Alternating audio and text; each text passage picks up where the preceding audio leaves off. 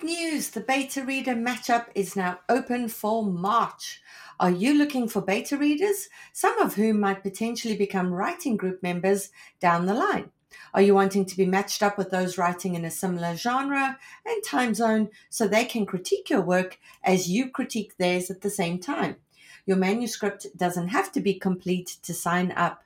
This particular matchup will be open to registrations from now until the 31st of March, with the matchup emails going out on the 1st of April. The only April Fools will be those who haven't signed up. For more information and to register, go to biancamarais.com, look for the Beta Reader Matchup tab, and please spread the word. The more writers we have signed up, the better the matches will be. Hello, listeners. This is your co-host, Cece, and I'm so excited to tell you about my upcoming webinar, Writing Tension. Join me on Thursday, April 11th at 8 p.m. Eastern Time via Zoom to learn all about creating tension, conflict, and stakes in a story. This is a super popular writing webinar I offer, and it's filled with expert breakdowns, practical tips, formulas for cracking these elements, and real examples from novels that will help you dial up the tension in your story in actionable ways. And this year, I'm doing something extra. On the Monday after the webinar, we're having a live, cozy 90-minute Q&A session in which you'll get a chance to ask your questions about the webinar.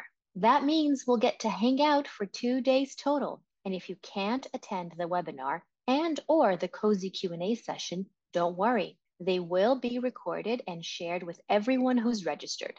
There are limited spots for this webinar in this new format, so if you're interested, check out the link on my Instagram page and sign up. The handle is @CeceLyraAgent. That's @CeceLyra Agent. I hope to see you there.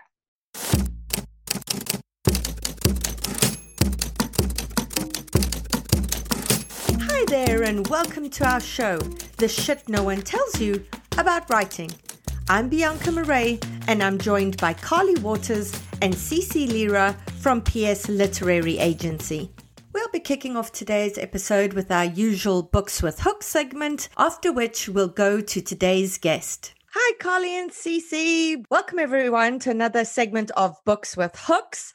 As per usual, we're not going to waste any of your time, and we're just going to dive right in. Okay, Carly, why don't you get us started with that first query letter? Dear (agent), please consider my debut work, Shoot Your Shot, a young adult contemporary novel complete at 69,000 words. Set in a small Pennsylvania town, Shoot Your Shot will appeal to readers who love the voice and humor of You Should See Me in a Crown by Leah Johnson and the sporty romance of Throw Like a Girl by Sarah Hennig. Forget Prom Queen. The only title 16-year-old Paige Race wants to earn is top shooter in the Pennsylvania Rifle League with her best friend Van by her side. Paige is laser-focused on redemption after last year's second-place finish, and nothing is going to shake her resolve. Until the handsome shooter who bested her last year transfers to her school and earns a place on the team, bumping Van off the roster in the process. Without the team to tie them together, the foundation of Paige and Van's friendship starts to crumble. Paige is desperate to keep her friendship with Van as strong as ever and determined not to like her new teammate and biggest rival, no matter how stupidly cute and annoyingly nice he can be. When a generous scholarship is tied to the top shooter title and Van gets tangled up with a sketchy new boyfriend, Paige learns neither of those things will be as easy as she expects. Since my years as a competitive shooter and assistant coach at a Pennsylvania high school, I've been steadily writing while working full-time and raising 2 young children.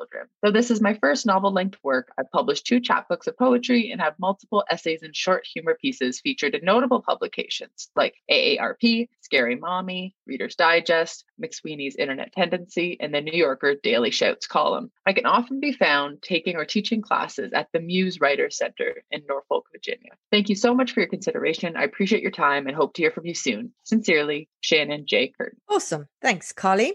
And just for our listeners, she did include a personalized note before the actual query letter. So I know for some of you, we've been getting very, very generic kind of query letters, and I've been rejecting them and sending them back and saying, we need to know that that you are learning from the podcast and that you need to personalize your queries. And that is extremely, extremely important. So when we do open up to submissions again, even though, you know, Carly and Cece may not be your dream agents in terms of the genre you're querying, they want to see that you are able to personalize a query letter. All right, Cece, why don't you tell us what you thought of that query letter? This is a very well-written query letter. The writer's done a really great job. Because we are offering feedback, I would say first sentence, you could rephrase it to, instead of saying, please consider my debut work, shoot your shot, you could say, please consider my YA debut novel, shoot your shot, complete at 69. And then you can say K instead of writing out 69,000. That's a very minor note, only because this is a very solid first paragraph. So in terms of the plot paragraphs, I understand exactly what the narrative arc is going to consist of. I know what the hero's journey is going to be. It's really clear. I know what the stakes are. I would rephrase, maybe even rework entirely, the last sentence of the third paragraph, the last clause actually of that sentence, which reads, Paige learns neither of those things will be as easy as she expects. Here's why. One, I don't think she expects them to be easy because she seems really competitive. And this is clear by the query letter and also from having read the pages. Two, it doesn't quite work in terms of like the action, like because this refers to two things. And one of these things is Van getting tangled up with a sketchy new boyfriend. So probably what she's trying to say is that Paige learns that, you know, I don't know if rescuing her friend is a fair characterization, but helping her friend through this or being a good friend while her friend is going through this isn't as easy as it seems or as she expects. So I would just rework that last sentence. It felt a little less elegant than I would want it to be. Loved the last paragraph. The writer has totally shared enough about her that I feel like she's a real person. This is something that's really special about Books with Hooks. We often interact with listeners on Twitter and on Instagram, and it's so much fun. I get DMs and people sharing how much they love the podcast, and it's become a even more close-knit community than before. So this is really special. And right now, reading this query letter, I feel like I know this person. So great job. Wonderful. Thanks, Cece. Okay, Carly, what did you think of it? Right away, I was really intrigued because I like sporty girl stories. And as was mentioned, you know, YA isn't one of my primary categories. I used to rep a lot more YA and kid lit than I do, but I just found as an agent and as I kind of grew in my career, it was just too hard for me to know every editor in kid lit and every editor in adult. So I kind of still dabble in the genre. I still enjoy it, but from a professional perspective, being able to be the best at my job, I just don't feel like I could serve all categories that well as I used to be able to. And exactly the way I want to. So all that to say, I do still enjoy YA, but it's not my specialty anymore. And I also want to tell you guys a fun story that you might not know about me. So I grew up playing soccer, played varsity soccer at university, at Queen's University. And yeah, I'm a very, very competitive person, played a lot of sports growing up, played a lot of hockey, got a lot of penalty minutes in case that surprises anybody. But one story I wanted to tell you was the reason that I ended playing sports was that I had a head-on-head collision playing soccer and I broke my orbital bone. And I now have a titanium plate holding up my left eyeball. So some of my clients that know that, they always call me the bionic super agent. I always get asked, do you ever like beep going through at the airport, you know, going through security? And titanium is not one of the metals that beeps. And that's why they use it for security. So all that to say, you know, I'm very into sports. I'm very competitive. If you haven't guessed that about me already. Cece kind of hit the nail on the head with this one. It's a very well-written query. I mean, I don't really have any concrete notes. It's a great conflict, a very strong hook. I mean, it gets to the point. In terms of YA, like this is dramatic as it gets, right? Like you're trying to, you know, win this scholarship, you know, you're losing your best friend. You're not sure if you have a romantic interest with a colleague on your team or a friend on your team. So just very, like lots going on here. So for YA, this is as high of stakes as it gets, really. And in terms of the author bio paragraph, they have the McSweeney's reference and the New Yorker Daily Shouts reference. So like, I'm getting the sense that this is a very funny person, very smart, very witty person. Like you don't get published in those two publications without being very witty and very smart. So I have some high expectations rolling into these pages. So could I actually mention one more thing about the query letter, which occurred to me after I said I was done? Because of course, because this deals with guns, I would just add any references to whether we need content warnings, because this is me being very selfish. I don't know if any animals are going to get hurt because there might be hunting. So yeah, just if maybe even add a line, like even though this deals with guns, there is no like gun violence. I don't know. Just to be extra safe, because I would be scared. Okay, pages. I really enjoyed these pages. Very, very well written. For the listener, we have our protagonist at the shooting range. Her coach is there. Her friend is there. Her best friend.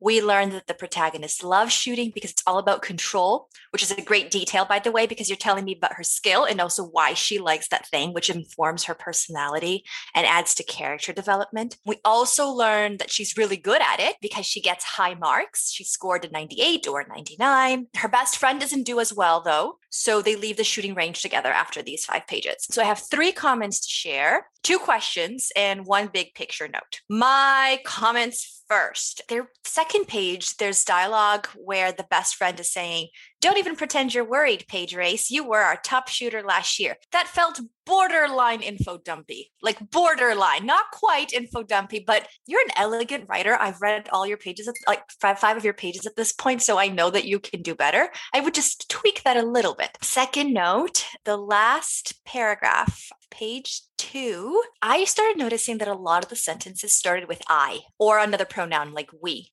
And again, it's totally okay to do it often, but it was, again, borderline. So that's another line note to maybe consider. So on page 4, her origin story with her best friend, we learned that they met at the cafeteria on the first day of 6th grade. They were the only 2 6th graders in the lunch period and found each other like magnets. And it's a very sweet story, but it's reading a little generic in the sense that it could be anyone's story. I would add something quirky there. Like it could be the smallest detail, but like just the fun, quirky detail to make this stand out more and make it be a little bit less generic just because it could be anyone's story. And then one of my questions is, where are we? Like in the country? I wanted to know. And then my big picture note. So it's typically good to have a shift by the end of the first scene, and they do leave the shooting range. So these 5 pages do cover a whole scene, right? Like they're at the shooting range and then they leave together. By they, I mean the protagonist and their best friend. And there's really no shift since something was really easy for the protagonist. Many episodes ago, we covered the arrogant win. This is not it, because an arrogant win requires that the protagonist not care about winning. This protagonist cares very much about winning. So they are totally different things, but they're still under the same umbrella of what are the stakes? Why should I care? Maybe she should be worried about her performance at the beginning of this. Perhaps because, I don't know, she didn't sleep well the night before, maybe because of some problem in her life. Like she has a crush on a boy or there was, I don't know, her parents were arguing. Maybe that could even inform us of her family situation, like a line about that. I think that this would add tension since her insecurity would pass on to us as the reader. And then we'd be rooting for her. And in the end, she'd do well and we'd be really happy for her. But then we deflate again when the best friend didn't do well since she cares about her best friend. So that would be kind of like a roller coaster of emotions, which I think makes it a bit more interesting, more full of tension. Alternatively, you could keep it as is, but then make sure that she's really invested in her friend doing well. This will be harder to pull off because you're trying to get us to care about the character who's caring about another character. So it's sort of like the Russian doll situation with expectations, but it could be done. The thing to keep in mind in terms of the big picture note is that the reader needs a reason to connect with your protagonist, and applying pressure to your protagonist is the best way to do that since we become curious and emotionally invested. Awesome. Thanks, Cece. Something I just want to add there, a trick for avoiding beginning your sentences with like subject, verb, object, meaning time and again, you have I, which remember that when you're doing something in first person can sound really arrogant. It can sound self-absorbed. There's something about I that is very different to Mark or Jane, for example. But to mix that up is use those continuous verbs to start with. So an example would be, I rifled through my purse for my lipstick while I glared at Mark. Now, if you don't want to begin with the I, you can begin with that continuous verb, rifling through my purse for my lipstick, comma, I glared at Mark. So everything is still there. You're just making sure that you're mixing up those sentences so you don't have every sentence beginning with the subject. Okay, Carly, what did you think of those pages? I forgot to mention this in the query, and I'm glad that Cece brought it up as well, because it was on my mind the entire time, which is the gun subject matter. Definitely overrided. Like the first time that I read this, all I could think about was the guns. The second time that I read it, I was able to focus on the content. And so I do feel like there is some element of trigger warning needed because this isn't necessarily, again, we don't know like if there is a violent act associated with the guns. We're not led to believe that that is true necessarily, but it's not true. And children, these are children, right? They're teens. Children and guns is a difficult topic. So I do believe there is a content warning, maybe not necessarily a trigger warning necessarily needed, but I think a content warning is probably needed. So I definitely agree. I think it was on the top of my mind. I thought these were really well done pages. My big note for this author is dialogue. I thought dialogue was the weakest part of the submission. I again think it's really strong, but I think dialogue is where the work needs to be done. And it happens a lot with YA because these are adult authors, like adults were writing teen voices. And I love that this person has a background coaching teens. Obviously, we all were teens at one point, but being close to teens through the process of writing this, not exactly the same example, but there's a famous example of when Emma Donoghue was writing Room, she followed her 5-year-old child around on the ground for days at a time, would just like literally be on hands and knees, like, you know, slow, like exactly trying to emulate what it was that the 5-year-old was doing, the way that the 5-year-old was talking, like just was a 5-year-old for weeks at a time, right? And it's the same thing that you have to do when you're writing for any child. You really have to think about what it is that they are actually saying in this moment. And dialogue is contrived, right? That's the whole point of dialogue. This is an author trying to make a scene happen, right? These are puzzle pieces. You're controlling the situation. And so I have so much sympathy for YA writers because it's so hard, right? You're writing the adult characters and the teen character. So I think the dialogue is where the work needs to be done in this section. But I agree with Cece. I think the really interesting thing about this activity, you know, this hobby of, you know, the sport being about guns is it is about the control. There's a line that says, that's the other thing I like most about the sport. Everyone is equal on the shooting line. It doesn't matter if you're fat or thin, athletic or asthmatic, rich or poor. All that matters is consistency and self-control. So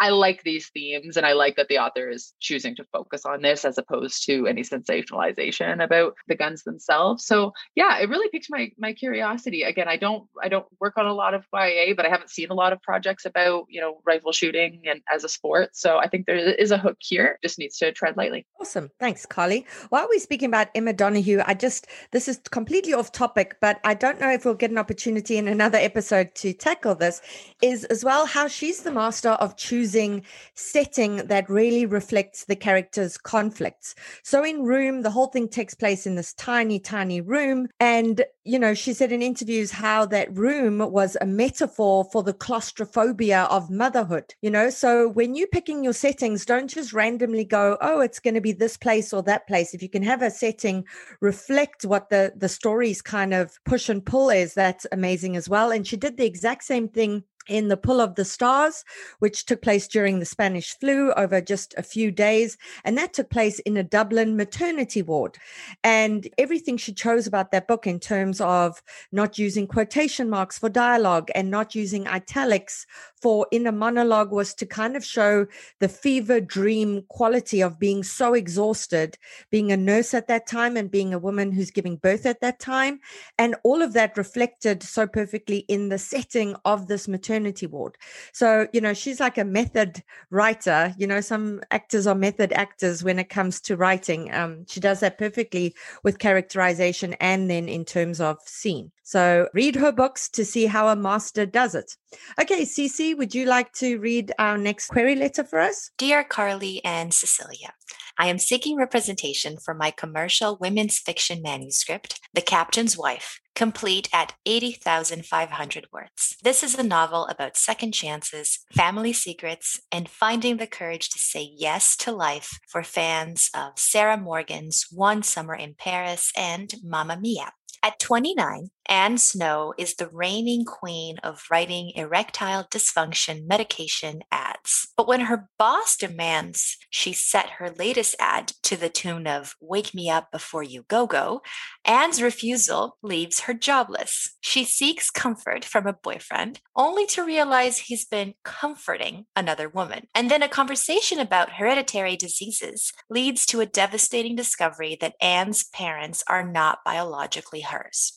Reeling from the shock, Anne stumbles on an Airstream trailer turned bookmobile and its charismatic librarian, Lexi Fieldgate, 50-year-old world traveler and author of the best-selling memoir, The Captain's Wife. In this book within a book, Lexi shares stories of adventure, which inspire Anne to let go of the fears that stop her from realizing her future. Despite her flying phobia, Anne and Lexi take off on an epic journey, exploring the spice souks of Dubai and Bangkok's exotic fragrant streets.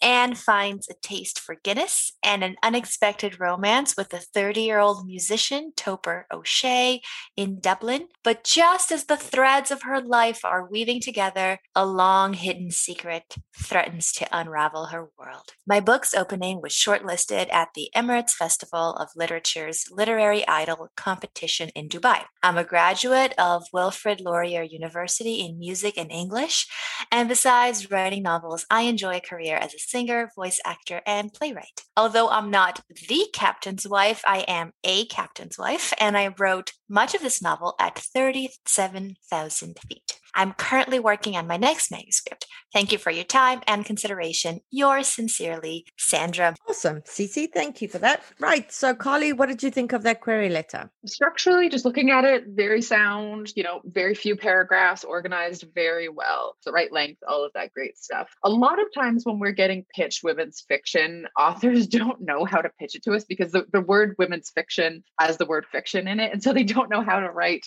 I'm pitching you my women's fiction or my women's fiction novel. Some people stumble about that. So they said my commercial women's fiction manuscript. And I thought that was a nice way to word it. So if you're ever looking for how to pitch women's fiction without duplicating the word fiction, I thought that was great. I liked the title. I don't know if this title has been done before. It seems like a title that might be done before. I haven't done any research on that. It sounds a little bit common with the wife, we get a lot of wife pitches. I like it. It fits into the genre, but I would be worried that this title has been done before. So the next paragraph gets into the plot itself. And then there's a second plot paragraph as well. These two paragraphs were very different. I almost felt like I was being pitched two different books. There was also a pile-on of information and a pile-on with not a lot of state, right? I'm not clear on if she doesn't even like her job, getting fired from her job or losing her job. What's the problem? Is it money? You know what I mean? Everybody needs money to live. But what is at stake when somebody loses their job? It has to be about more than just the job. And then we have the boyfriend sleeping with somebody else, the parents learning that her parents are not biologically hers. These are huge revelations. And in life, if this happened to somebody in real life, you would think that's a 1 in a million situation. And so we talked about before, the concept of plausibility, could this actually happen in fiction? And because this is so incredibly implausible, it almost doesn't work. You know what I mean? Because there's just so many things happening. The thing about fiction is that it has to be plausible in order to actually have the reader buy into what is happening and feel like they could be immersed in this world. And just on that, so in terms of that was done really well in Love Actually. So the Colin Firth character comes home unexpectedly from the funeral scene to check on his wife, which is when he finds his wife with his brother. So the one thing, she was sick, said she wasn't going to come to the funeral because she's sick. He then comes home to check on her, and that's how he finds out. So remember those domino effect things that we keep speaking about. It should be losing the job, perhaps results in her having to go home early, which results in her discovering this.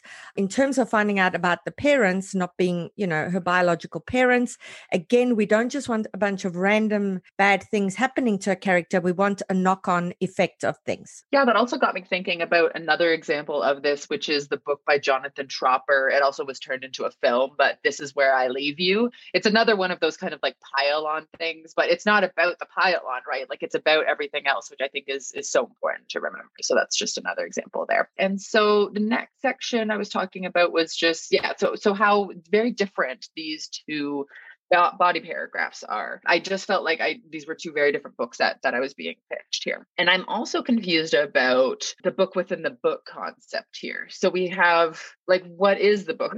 I'm just not clear on what is the book within the book. Obviously, you're talking about this person wrote a book called The Captain's Wife, and your book is also called The Captain's Wife. But are they also writing a book while they're on this holiday or exploratory mission? Is it a book within a book within a book?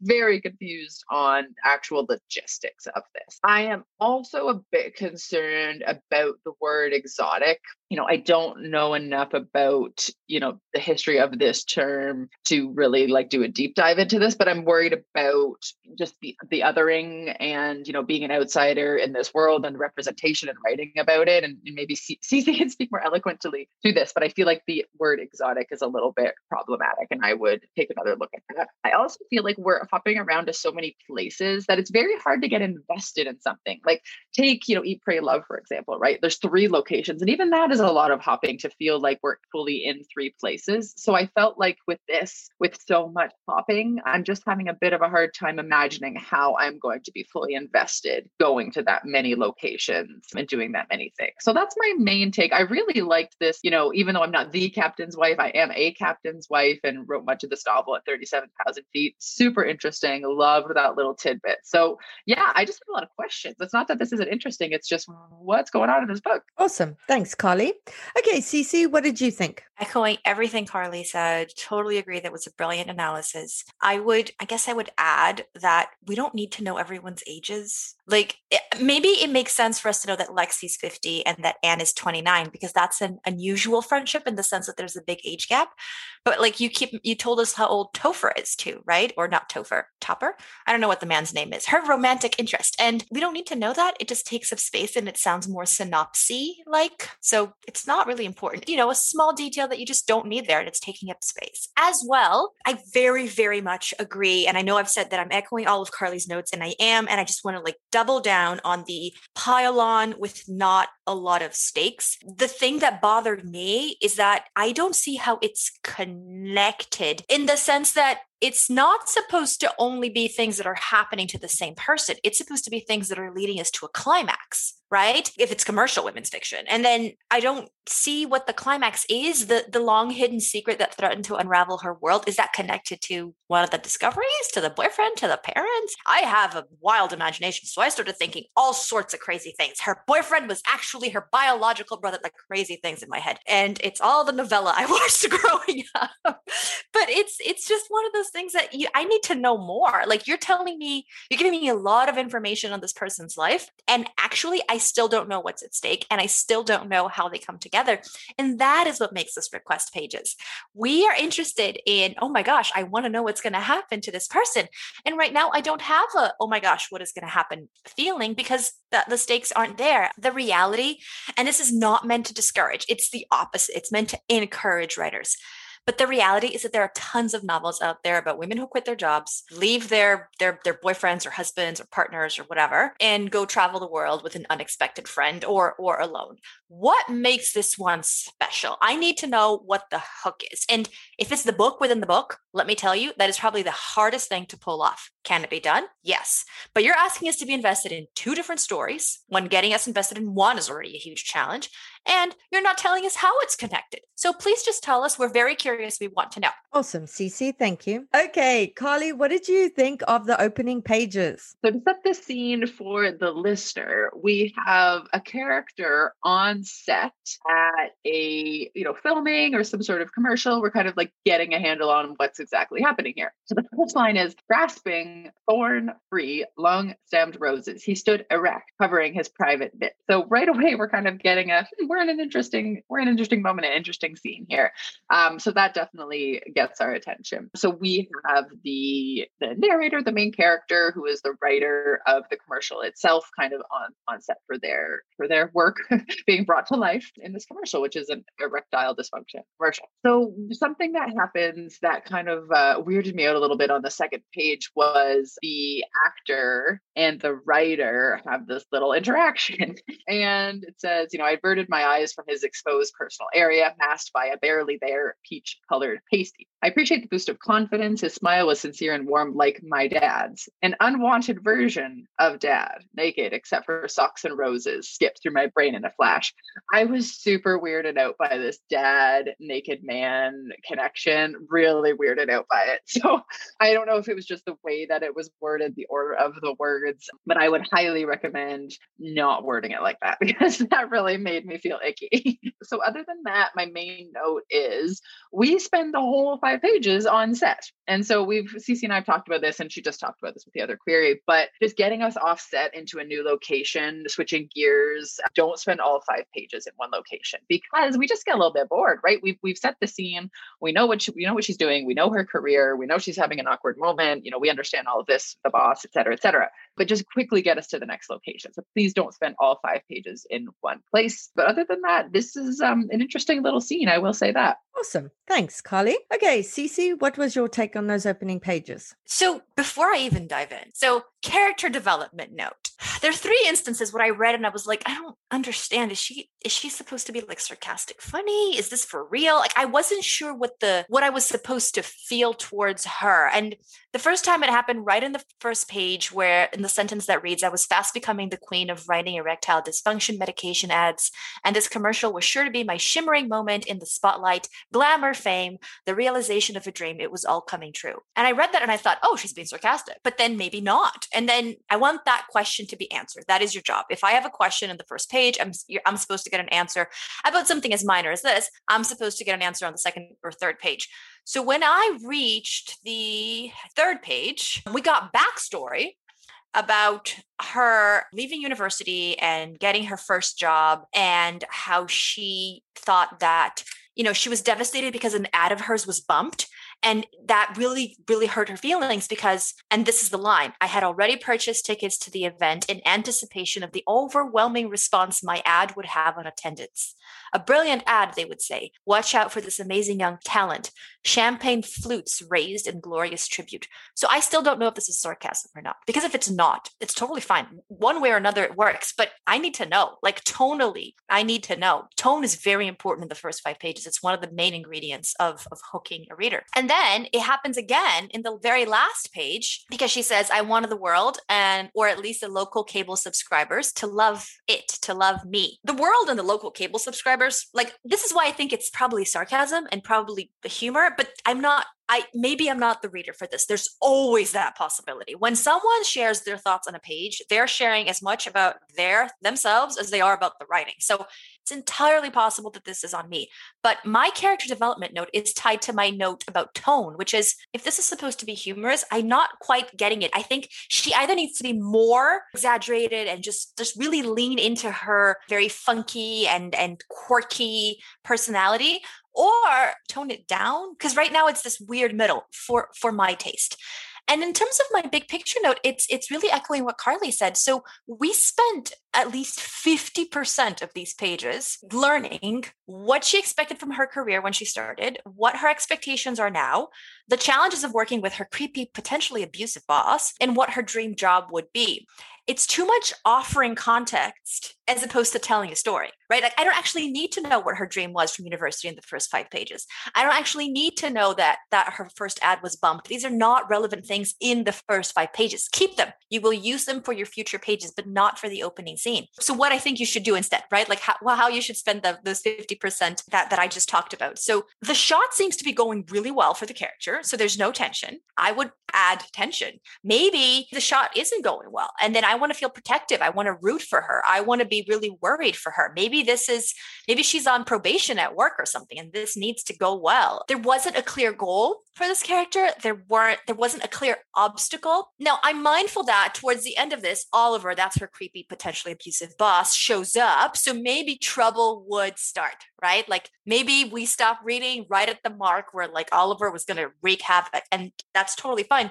But I still think that at the very, very, very beginning, instead of having her go, brilliant, this is all working well, this ad is perfect, maybe have her be, I don't know, arguing with the director over something or nervous about something in her head. Just give it more tension right from the beginning, because that way when Oliver does walk in and hopefully adds even more tension to the scene, you're building a bigger event on like a smaller tense moment. And that's just the good kind of escalation of tension that we seek in stories.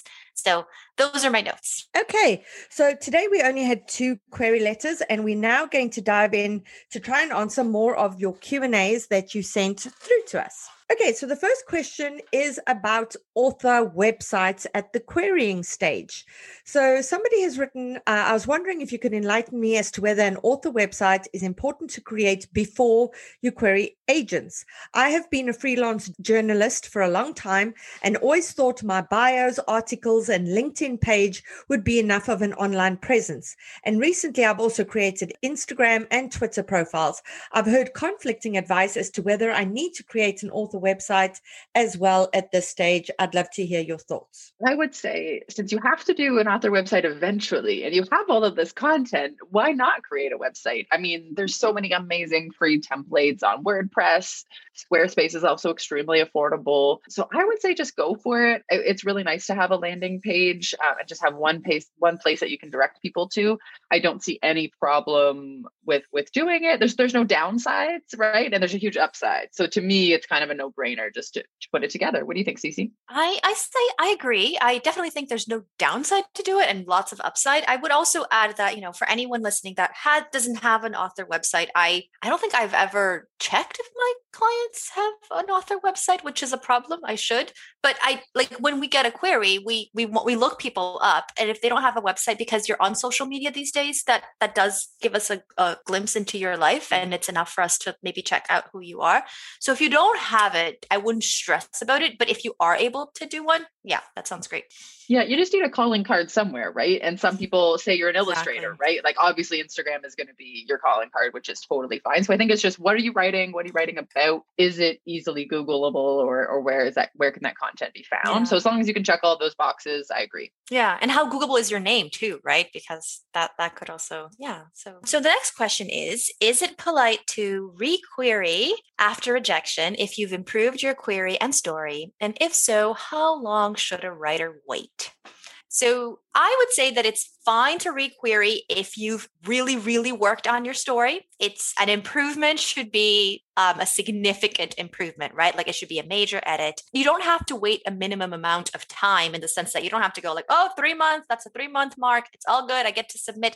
It's more about waiting whatever time you need to wait to make your story good. I would be very skeptical of an author who told me, oh, 2 weeks later, here's my revised manuscript or my revised, I worked on it. 2 weeks is not enough for a major overhaul, for a major edit. Even if you're really fast, and I do know some authors who are, you still need to let it simmer. You need to put it away, give it some time, look at it with fresh eyes, show it to beta readers, show it to critique partners, share this with people in your life. So it's not really about waiting time for the agent's sake. It's about giving it time for the sake of the work, if that makes sense. Yeah, I'm of many minds about this. This is actually the number one thing that I get DM'd about. I will say that. This is the number one thing I get DM'd about because people think that they just like, they have this one shot and then they're so like heartbroken sometimes if, the one shot doesn't work out. And I'm like, I've always said this on the podcast. I am a human being. I am not a robot. Like I have some sympathy and empathy, and I can understand that you're a human being in a creative field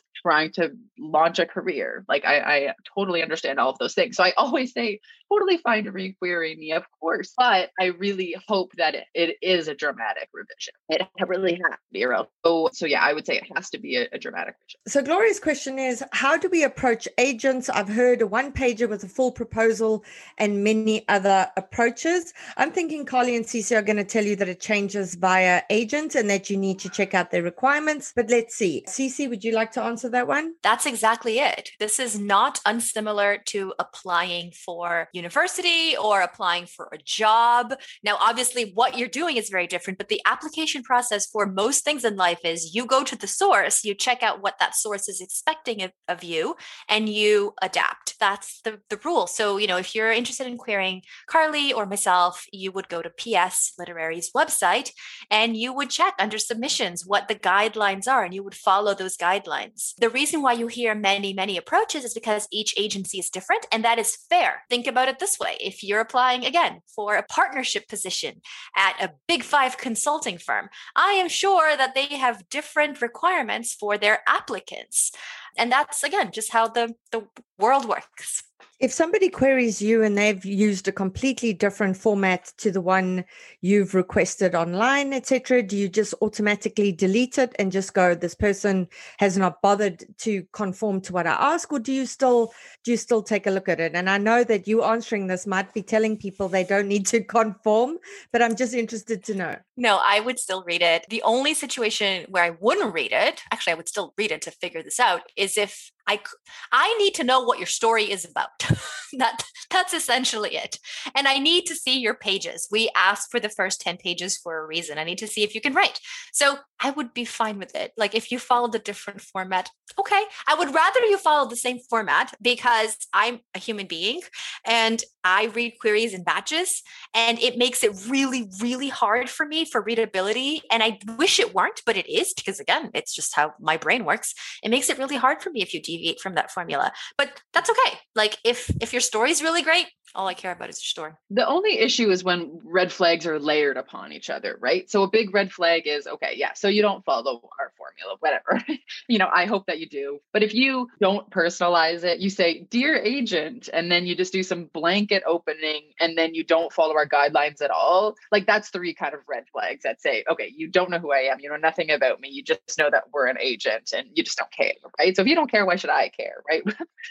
That's kind of what I'm thinking. And typically not to be pessimistic, but typically the kind of people who do that are the people who aren't putting thought into their work as well. These two things typically go hand in hand, that, you assume that you can just vomit words on the page and that's a novel and you don't have to go through any editing.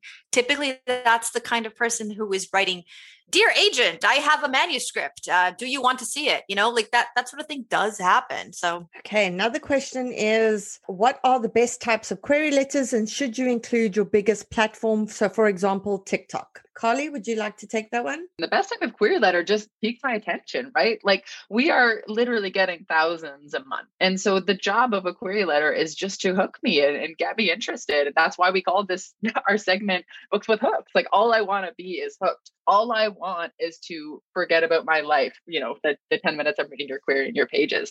I want to be taken away. I want to escape. I want to fall in love. I want to pick up the phone and call all my editor friends and DM CC on Slack, I literally want to be overcome with emotion. And I've talked about this before on Twitter, but I get a real physiological feeling like when I am falling in love with a manuscript. I'm not dissimilar to any sort of hit of dopamine you get from anything else. Like those are real feelings that I feel, and I'm always hunting and searching that dopamine hit, right? And that's why we do this. And that's why going through queries is a blessing and a curse, right? Like the reason I still pursue the slush pile and the reason I still love reading queries is that I'm searching for that dopamine hit. I'm always looking for it. And that's what keeps me going. And in terms of the most important platform to include?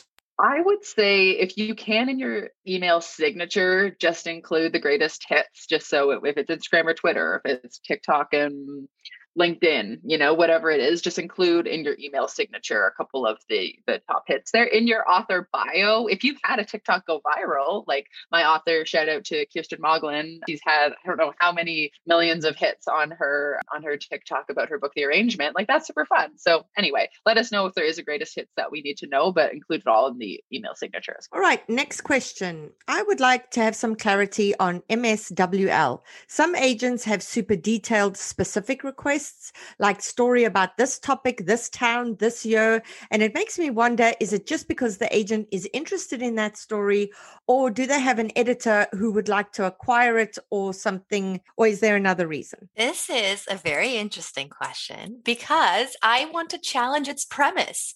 You're saying, is it that the agent is interested in the story or that they have an editor who wants to acquire it? Our job as agents is to sell stuff to editors, right? So we are interested in the story. If we're asking to see a story, we're very much interested in it, 100%. We all have missions as agents. We want to further the books that matter, books that we believe in. As well, we should have editors who are interested in the same things that we do. And sometimes we do hear editors being really specific in their requests.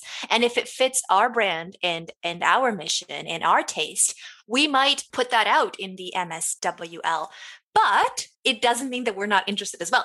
In fact, that is a necessary part of it. And just on that, I feel like the person, I may be wrong, but I feel like why they're asking is they want to figure out if that's the kind of book they should be writing because there is a market for it. And I would caution against that because it's going to take you a year to write this book. And by then, you know, this niche or whatever would have been filled and the agent and the editor have moved on and they want something else. So unless you have a book like that already written, you know, I wouldn't say look at what agents and editors want and then go, oh, I'm going to write that book, because the trends change so quickly in publishing that you will have wasted a year on something and then that ship has sailed.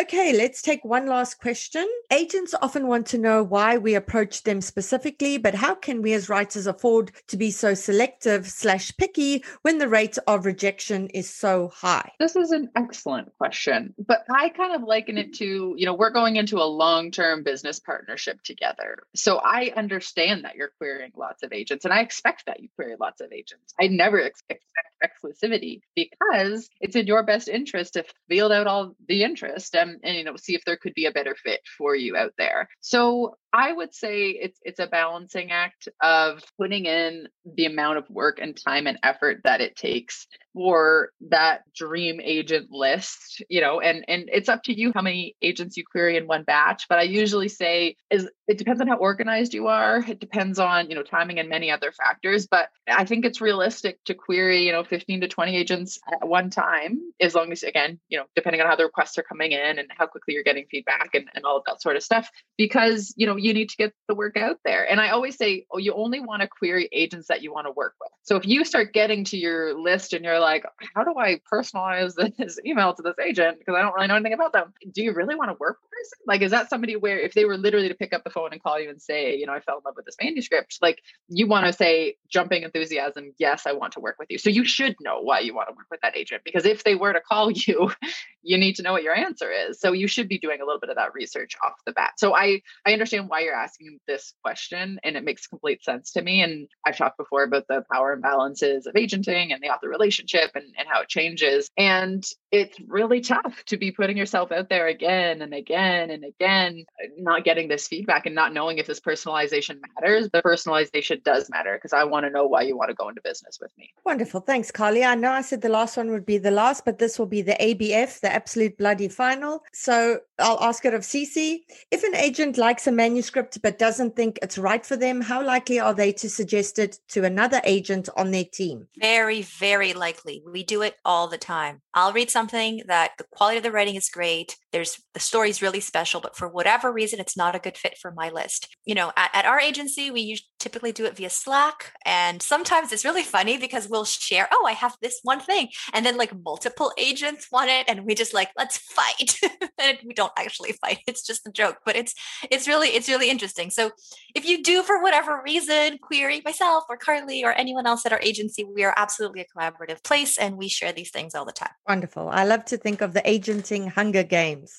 All right. That's it for today's segment. Thank you so much. And now we move on to today's guest.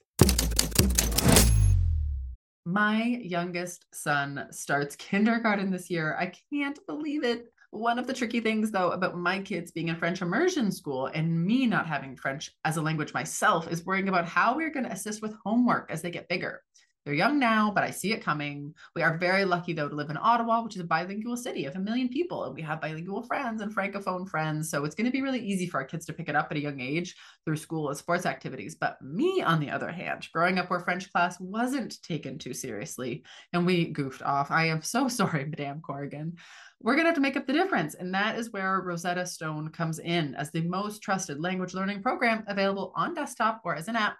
And it truly immerses you in the language you want to learn. Immersion is a proven way to learn a language. Instead of memorizing and drilling vocabulary words, you learn by matching audio from native speakers to visuals, reading stories, participating in dialogues, and other practical language skills to fast track your ability to communicate fluently. There are no English translations in the product. You're getting trained to listen, speak, read, write, and think in your new language. Rosetta Stone users especially love the speech recognition feature. As you practice speaking, Rosetta Stone uses advanced voice recognition technology to match your audio to audio from native speakers, and then gives you feedback on how well you're pronouncing words. So you can really hone those pronunciations, which we know is key to sounding fluent.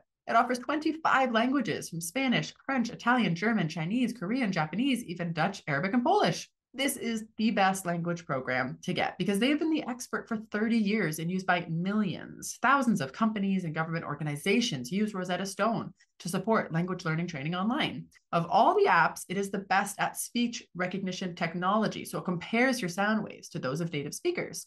Rosetta Stone has a patented speech recognition engine called True Accent built into the program. So as you practice speaking, you're going to get your feedback on how well you're pronouncing words. Other language apps use speech recognition to detect what you said, but Rosetta Stone tells you how well you said it compared to native speakers. It's like having a personal trainer for your accent. Think about the cost of a one-month language course. Think about the cost of a one-hour private tutoring session. But with Rosetta Stone, you enjoy a lifetime membership and accessibility on desktop or app. And right now we have a special offer for you guys that is 50% off. That is lifetime access to 25 language courses on Rosetta Stone for 50% off, a complete steal. Do not put off learning that language. There is no better time than right now to get started. For a very limited time, the shit no one tells you about writing listeners can get Rosetta Stone's lifetime membership for 50% off. That's visit rosettastone.com/today. 50% off, unlimited access to 25 language courses for the rest of your life. Redeem 50% off at rosettastone.com/today today. Calling all memoirists.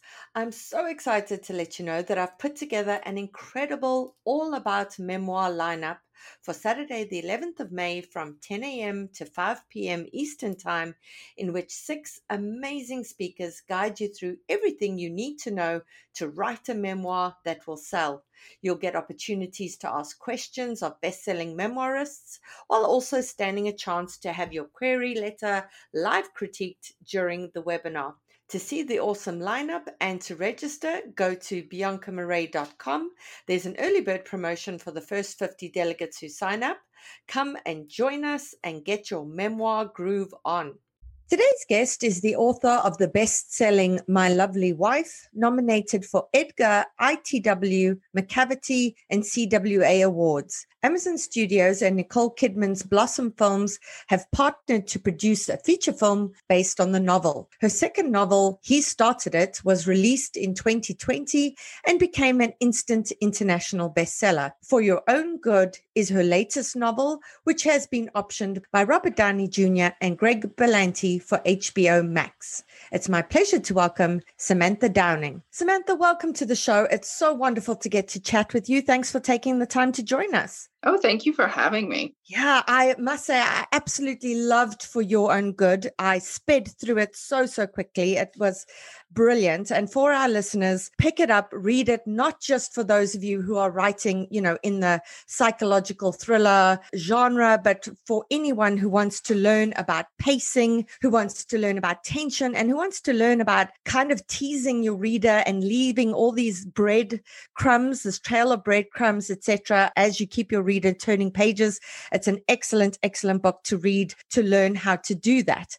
So, Samantha, we're going to begin with a lightning round of 15 questions that I'm kind of going to fire at you. So, are you ready? Can we begin? Yes. Wonderful. Question one, are you a plotter or a pantser? I'm a pantser. Oh, I love that. That was not the answer I was expecting. Okay, we'll discuss that later. Number two, do you write on computer or in longhand in notebooks? Computer. Do you like writing more in private or in public? Private. Do you prefer writing in silence or to music? Silence. Do you share your work while drafting or do you wait until the end? I share it. I have a writer's group that I share.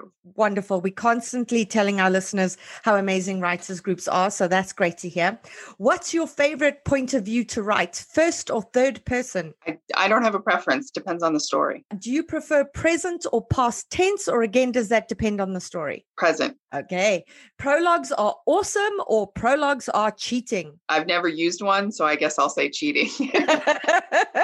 Do you prefer drafting or revising? Drafting. Are you a fan of adverbs and adjectives or do you try and cut them all out?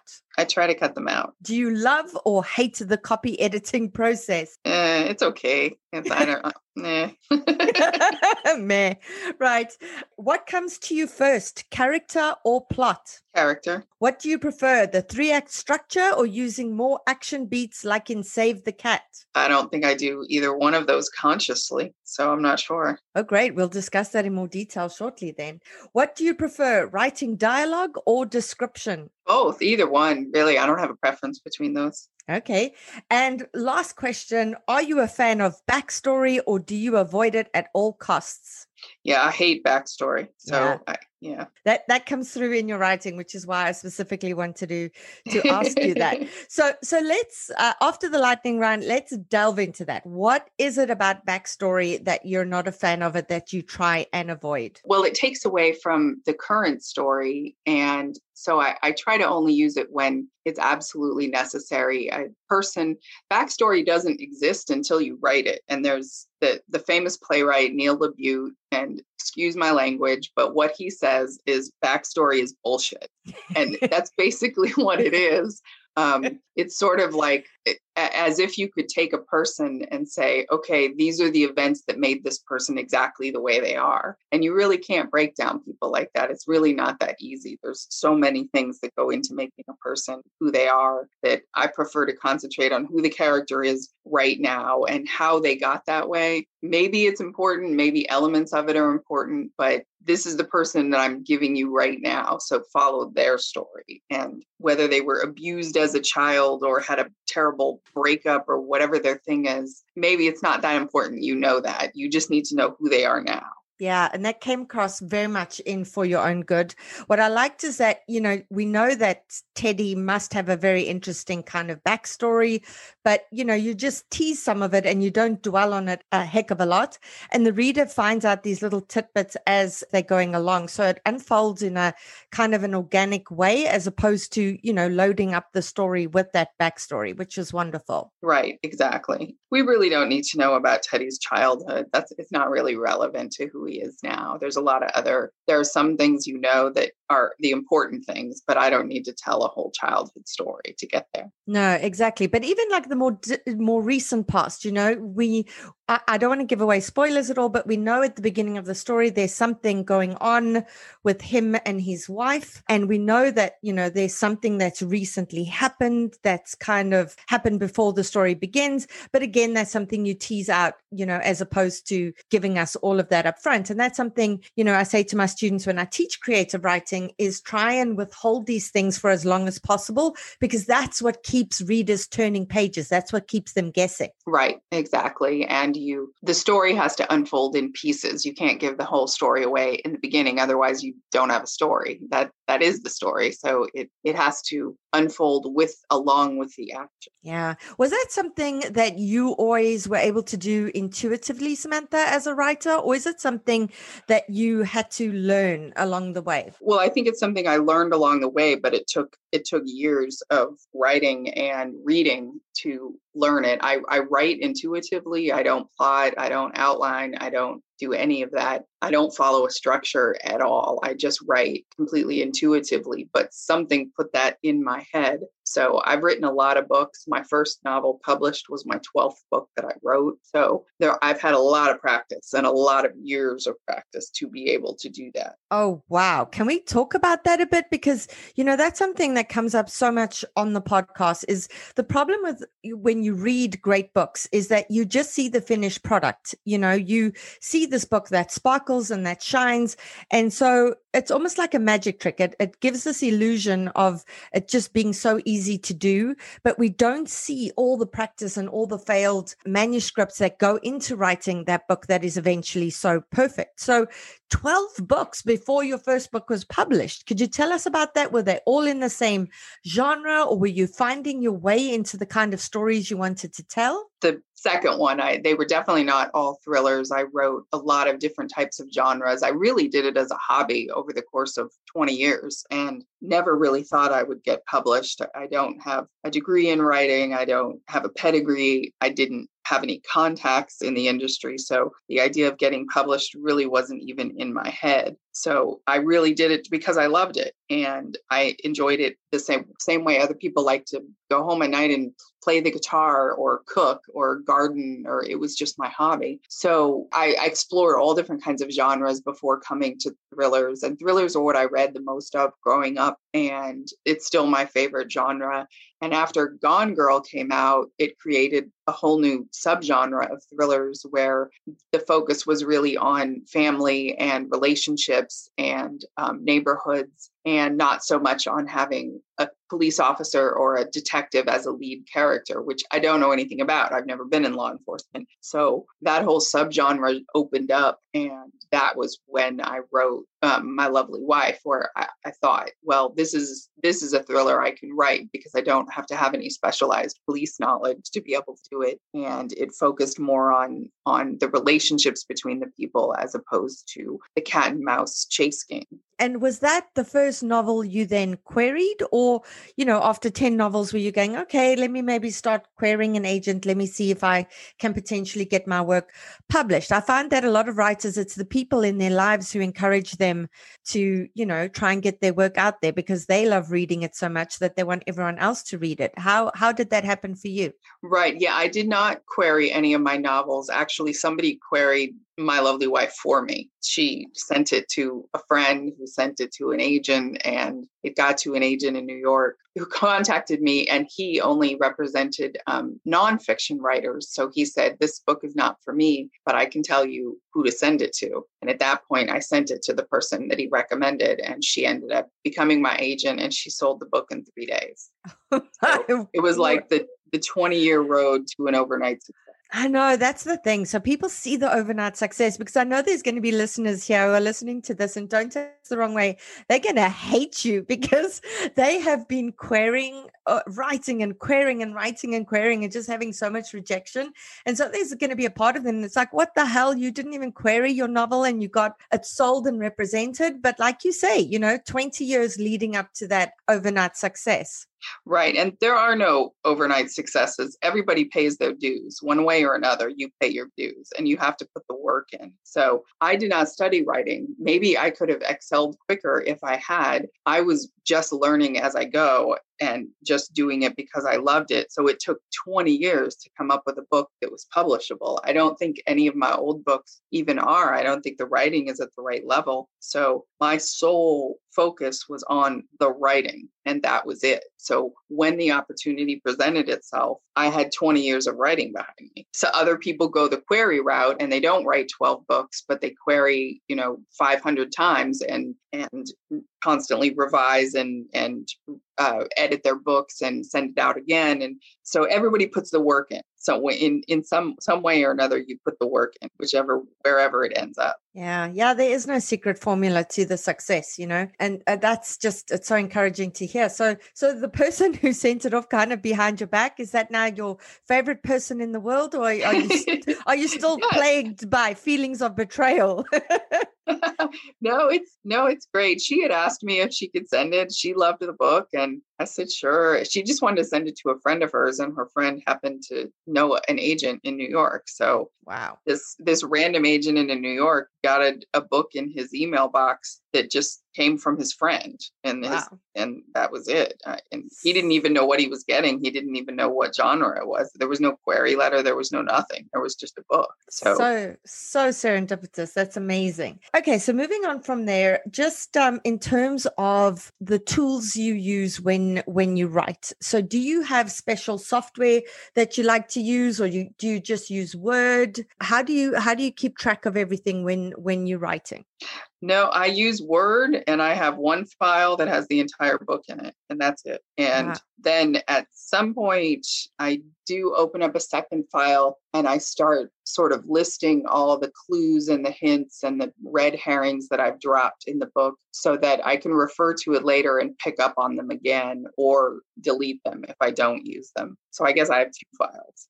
But in general, the whole book is just one big file, and I have to just scroll through it. And that's how I do it. That's just how I've always done it. So I don't mess with system. Yeah, absolutely. And that's amazing, because I'm finding my process is becoming more sort of convoluted with time. It's now Scrivener and, you know, Aeon 2 timeline to keep track of timelines and things like that. But it's, yeah, which just, again, so for our listeners, so important from what Samantha's saying is, one, you don't need degrees in writing. You don't need an MFA. You don't need to take a ton of courses. Being a voracious reader and just practicing the craft is really enough to master it. And then two, you don't need all these bells and whistles to write. You know, you just need a blank page and there you go. So that's very encouraging. Is there a part of the writing that you were weakest on in the beginning that you found you really had to focus on? So like for me, description was something that I really struggled with because I don't care about it when I'm reading. Like I don't care what the author says the character looks like or what the room looks like. I'm going to picture it how the hell I want to anyway. And so that's something I really had to work on. Was there anything you found you had to focus on? Well, descriptions, my writing is really sparse. So if I put it in the book, there's a reason why it's there, and I get rid of everything extra. So I'm not real wordy in my books, but I try to give someone just enough description that they can picture it the way they want to picture it. I never pay attention to character descriptions because I form an idea in my own head of what someone looks like when I'm reading a book. And it may or may not even match what the author tells me they look like. I just picture somebody based on their personality. So character descriptions are hard for me because I just want you to picture who you imagine, but you have to give some type of character description. So there was, I think it was, I can't remember his name, one of the hard-boiled crime writers who used to constantly just, he was the same way. He hated character descriptions, and he used to just compare every character to a celebrity and say, they look kind of like this celebrity. And that was the whole description. And I thought that was great. But I think that's genius. Some people would consider it cheating, but honestly, when I write, I have vision boards and I print out pictures of how I imagine these characters to look. And they are generally celebrities or, you know, someone well-known, et cetera, et cetera. So I do often want to cheat and just go, well, she looks like Whoopi Goldberg.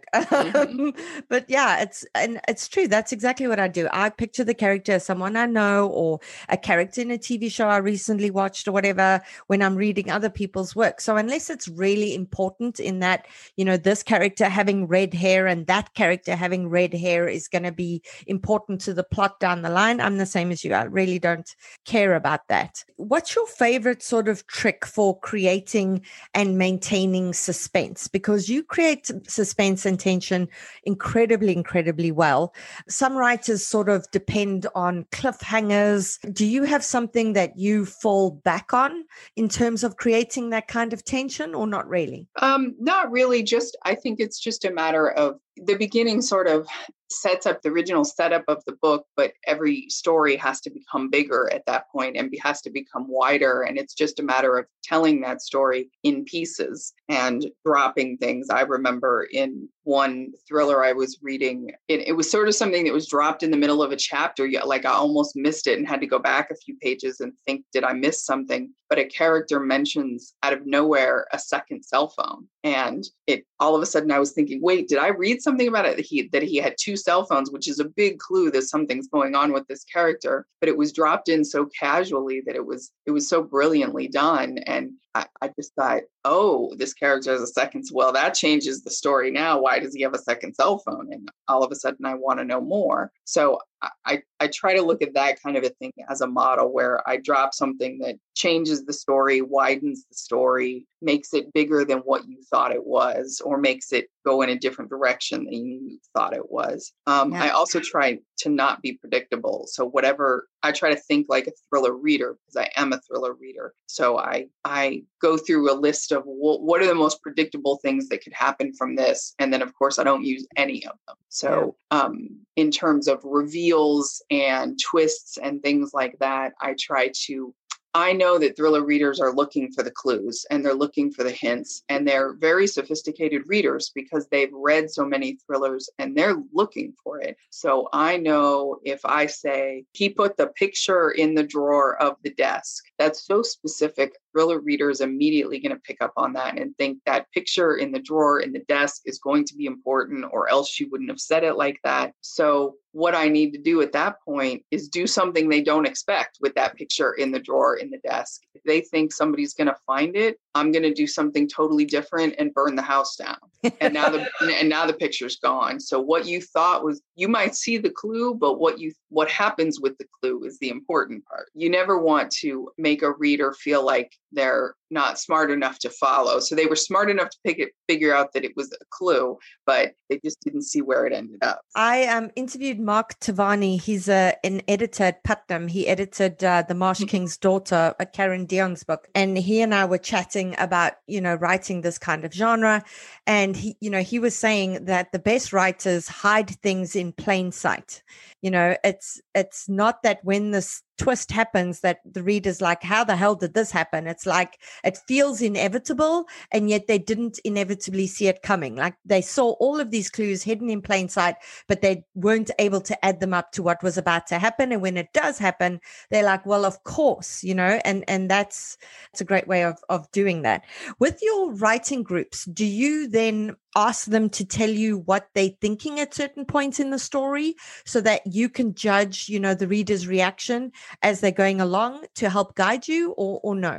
Yes, I do. I have a couple of trusted writers who they read my work in progress and give me their impressions on it, and give me the impressions on the character. And so I know if the character's coming across as the way I want them to come across, whether it's good or bad or sketchy or what have you. So I think that kind of objective feedback is really important, because you may know exactly what you want to say, but you may not be getting it right on the page. And you need to know how people are taking what you're writing. And that leads to my next question. So, you write diabolical characters, and that's so incredibly hard to do. Very few writers are able to do that, because most often the feedback from agents and editors is, oh, I don't like this character. But really, you don't have to like a character to be invested in their story and to want to see how the story unfolds. So for our listeners who are writing sort of diabolical or unlikable characters, what's your advice to them in terms of getting the reader invested in them, even if they don't personally like them? I don't think it matters if a character is likable or unlikable. It only matters if they're compelling. And that's what I focus on, is writing a character that you want to follow, regardless of what they're doing, that you want to know what happens next. And I think the key to that is making them relatable in some fashion. You can be a horrible, terrible psychopath or sociopath, but maybe you have a broken heart, and people can relate to that broken heart part of it, that having a broken heart makes you do crazy things, and they just take it much further than a normal non-violent person would do. So if there's just some little thing that the character has that's either driving them or that they can relate to in For Your Own Good, the character is a teacher who is a regular teacher on a teacher's salary, and he teaches wealthy, entitled kids at a private school. And I can only imagine what it would be like to be that teacher. Your students drive better cars than you have, and they have a more prosperous life, and they live in a bigger house, and they're going to go on to an Ivy League school. And that must be a horrible position for a teacher to be in. And I think that a lot of people can relate to that, and that how uncomfortable of a situation that would be and how angry that might make you. Yeah, I certainly related to that. In the beginning, I was like, oh my God, Teddy's awful. And then, I was like going, oh, well, if I was teaching these kids, I'd probably be the exact same way. So that was something that I could definitely relate to, and you did an amazing job there. So last question, because we're kind of finishing up on our time together, is, and again, I don't want to give too much away, but you do something really diabolical and genius with coffee pods in your story. And was this an idea you came up with all by yourself? Are you that like evil genius, or was it something in the news? How did you latch on to that idea? No, I did come up with it. I was in a hotel, and there was a little single serve coffee machine with the pods. And I just thought, something like the pods were there for me to use. And I just thought it would be so easy to tamper with these and like anybody could do it. And it's so with a coffee pod, I mean, if as long as nothing's coming out the bottom or the top isn't ripped off, I'm not going to inspect the whole pod and see if it's been tampered with. So it would be so easy for someone to tamper with it. And I thought, you know, it could be whoever stayed in this room last night could have done it. And so, yeah, I really did come up with that on my own. That is evil genius. I'm never going to have coffee in your house if I ever get invited over. So when you come up with that idea, is it something that you kind of test out? Because he had a process, this thing that he did with the coffee pods. So are you kind of like a method actor equivalent of an author, actually, you know, seeing if you could inject things in or do things? Or is it just a case of, you know, you can imagine him doing it and so you don't need to test it out? No, I didn't physically test it out. Just the idea is enough for me. Yeah, that was, and was that something that, you know, because you said earlier that character comes to you before plot. And this is so intriguing to me that as a thriller writer that you don't plot, that you don't plan, that you don't structure, and that character comes to you first, because that's so different to other thriller writers. Most thriller writers come up with a premise. They have to tightly plot the novel, etc. But for you, you come up with character first. And is it a case of, you know, Teddy comes to you and then you have to think of ways that he's going to mess with people and so the plot unfolds? Or how does that part of the process work for you? Yeah. In this case, I started with a teacher who knows that he has a lot of power over his students, and he has the power to really affect their lives by the grades that he gives them, by his recommendation letters, by the punishments he gives them. And he wields that power in just sort of according to his own criteria, and it's not necessarily based on merit. And I just started with that and went from there. Amazing. Amazing. Well, Samantha, thank you so much for taking the time to chat with us. It's incredibly, incredibly interesting. We wish you much success once again with For Your Own Good. Thank you so much. And that's it for today's episode. If you have any questions about writing or publishing, please email me at theshitaboutwriting@gmail.com, and I'll do my best to get them answered for you. I hope you'll join us for next week's show. In the meantime, keep at it. Remember, it just takes one yes. Great news! The beta reader matchup is now open for March. Are you looking for beta readers, some of whom might potentially become writing group members down the line? Are you wanting to be matched up with those writing in a similar genre and time zone so they can critique your work as you critique theirs at the same time? Your manuscript doesn't have to be complete to sign up. This particular matchup will be open to registrations from now until the 31st of March, with the matchup emails going out on the 1st of April. The only April Fools will be those who haven't signed up. For more information and to register, go to biancamarais.com, look for the Beta Reader Matchup tab, and please spread the word. The more writers we have signed up, the better the matches will be.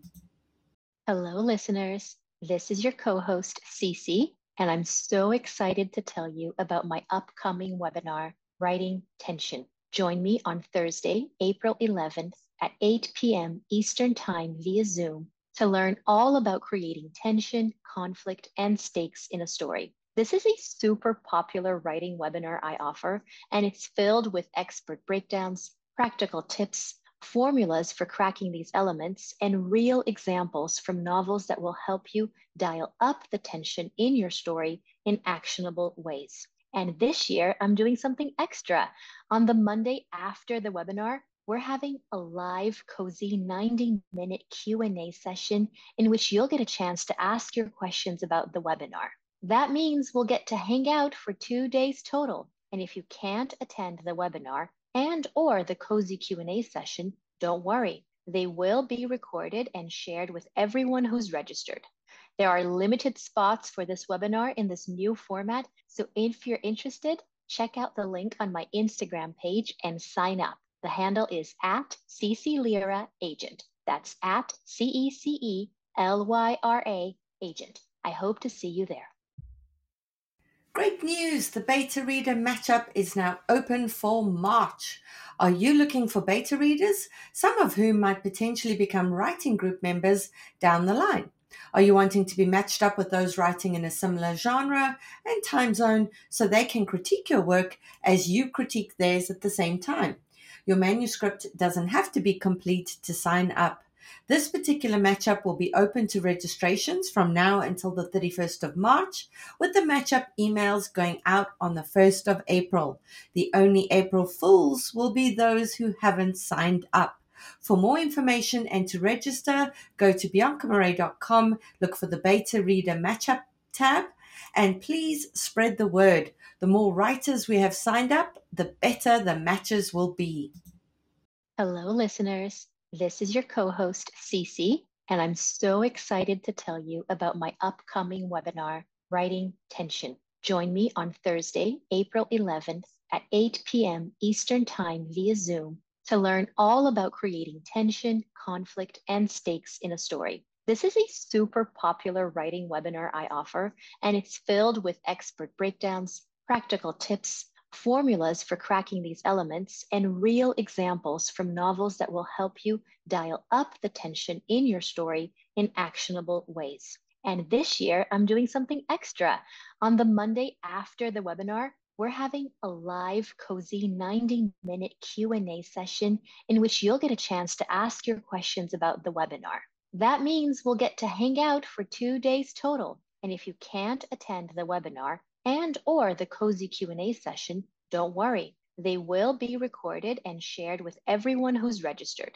There are limited spots for this webinar in this new format, so if you're interested, check out the link on my Instagram page and sign up. The handle is @CeceLyraAgent. That's @CeceLyra Agent. I hope to see you there.